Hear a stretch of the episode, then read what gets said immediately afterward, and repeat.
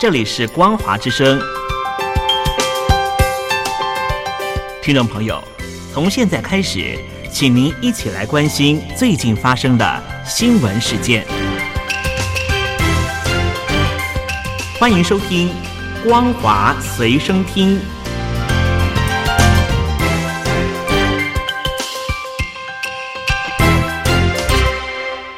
各位听众朋友，大家好，欢迎收听本节的《光华随身听》，我是阿戴。根据中国中央气象台最新预报，台风泰利目前以每小时十到十五公里的速度向西偏北方前进移动，在今天晚间预计于海南岛东部到广东西部一带沿海登陆，或将成为今年第一个登陆中国的台风。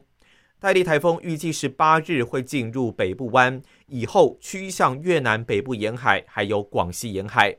受到泰利台风影响，从十六号到十九号，云南南部、广西中南部、广东、海南、湖南南部、江西、福建西部和南部、安徽中南部、江苏、浙江西部，还有西藏东南部等地区会有大雨或是暴雨。其中，广东南部、广西南部、海南岛还有云南东南部等地的部分地区会有大暴雨。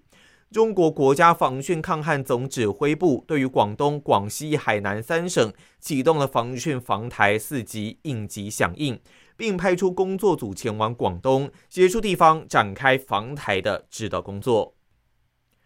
中国民营企业不愿意投资，成为一个明显的问题。受到 COVID-19 疫情、中美贸易战、官方政策、边际效益递减等影响，民间固定资产投资成长率持续下滑，拖累整体的经济发展。前中国民营经济研究会常务副会长兼秘书长、前全国工商联副秘书长王忠明在新闻媒体撰文强调，今年一月份到四月份，民间固定资产投资累计年增率只有百分之零点四。民营企业投资意愿一降再降，冲击了整体的经济发展。他认为，民营企业发展信心不足，来自于多重因素叠加，包括了疫情冲击、西方国家压制供应链，还有承受转型升级压力等状况，导致整体的经营环境趋紧。不少企业出现不同程度的信心动摇，再去观望或是躺平的态度。王忠明指出。优化营商环境具有改善投资预期、提振市场信心的效果，必须从市场环境、政策环境、法治环境以及社会环境等方面切入，也就是市场化、法治化跟国际化。优化营商环境是一个长期的改革任务。他强调，包括市场经济基础制度在内的整体营商环境完备跟优化。可以减少或是消除民营企业对于投资后经营过程无法判断的疑虑，减少企业在投资行为中的不确定性，为投资带来稳定的基本预期，这才是可以挑起投资以及参与竞争的创业热情。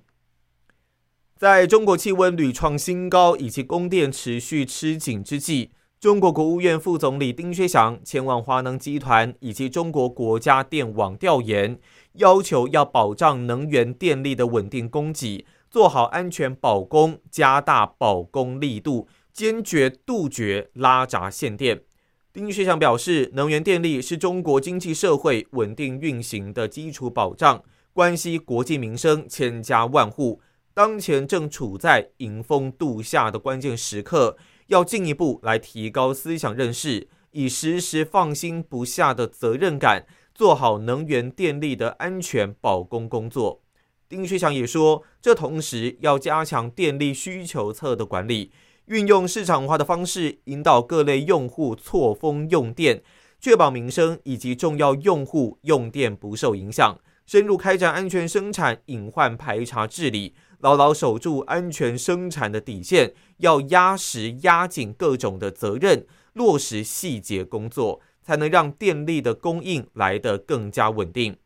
目前，中国部分地区极端高温持续，甚至达到四十度的温度，为中国电力的供需形势带来极大的挑战，带动用电负荷快速增加。而且，声音现象带来极端干旱，导致水力发电量下降。高温也使得火力发电机组出力受到影响。同时，高温也造成各种电力设备的故障率上升，也对供电带来更多的负面效应。以突破科技封锁、成功研制晶片为题材，被视为正能量作品的中国网剧《我的中国心》，原定要在十号上映，但遭到不少民众批评，芯片还没有出来，网剧先出来，以及高级黑等剧中情节不符常识。上映前戏被临时喊卡暂停播出。这部剧描写中国一家科技民间企业承接国家重大的科研项目，研发曝光机使用的一百九十三纳米 DUV 镭射机，但在关键时刻，老板被外国借故扣留，让公司陷入资金危机。在研发总监带领下，齐心排除万难，成功攻克众多技术的难关，进而研发出先进的晶片。由于内容充满正能量，且正值中国遭到科技封锁，加上美国、日本、荷兰不久前联手限制晶片相关技术向中国出口的效应，制作单位甚至以全面禁止向中国销售先进曝光机的英文旁白作为预告片的内容，使得这一部剧在宣传阶段一度受到热烈的回响。但预告内容曝光，让中国网友的批评声浪快速增加。例如哪壶不开提哪壶，这一下卡美国的脖子，以及晶片没有出来，剧先整出来了，这是科幻片。更多的争议声浪当中，也有人描述实验室起火等情节不合常识。光刻的条件大部分都是抽真空的，怎么可能会爆炸呢？所以在种种的争议之下，也让这一部剧的制作单位在开播当天，透过官方微博宣布，由于排播调整，这一部剧暂缓上线。播出时间待定。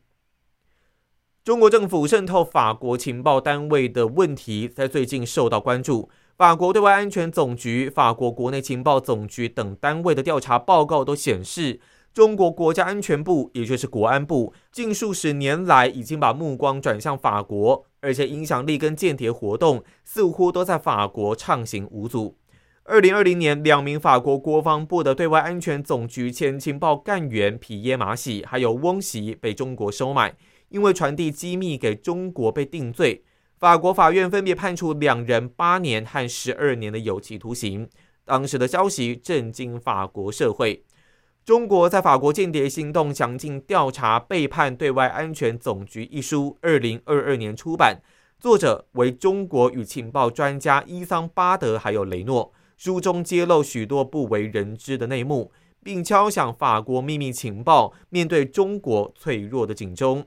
伊桑巴德和雷诺在法国媒体专访时指出，成立于一九八三年的中国国安部任务已经从稳定国内发展到国际情报，包括科技还有技术的中国化，也就是产业间谍以及政治情报。这个策略是积极接洽适当的人选。例如，被称为“法国熊猫”的法国前总理哈法林、前外交部长法毕斯以及前议员陈文雄。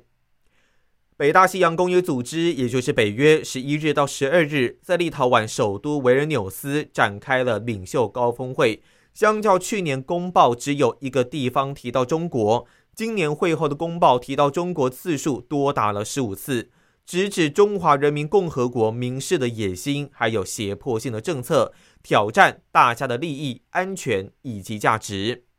美国联邦参议院军委会成员苏利文也参与了这一次峰会。他表示，除了公报多次提及中国之外，日本首相岸田文雄、澳洲总理艾班尼斯以及韩国总统尹锡悦也都有出席峰会。这是关于北约相当强而有力的讯号。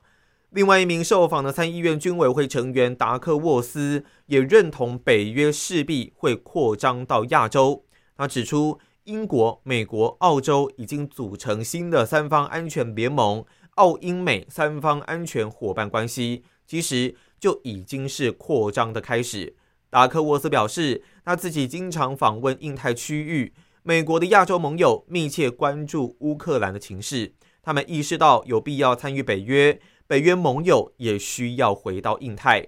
他表示，俄罗斯总统普京不仅促使北约扩张，也强化如日本、韩国与台湾等国家的决心。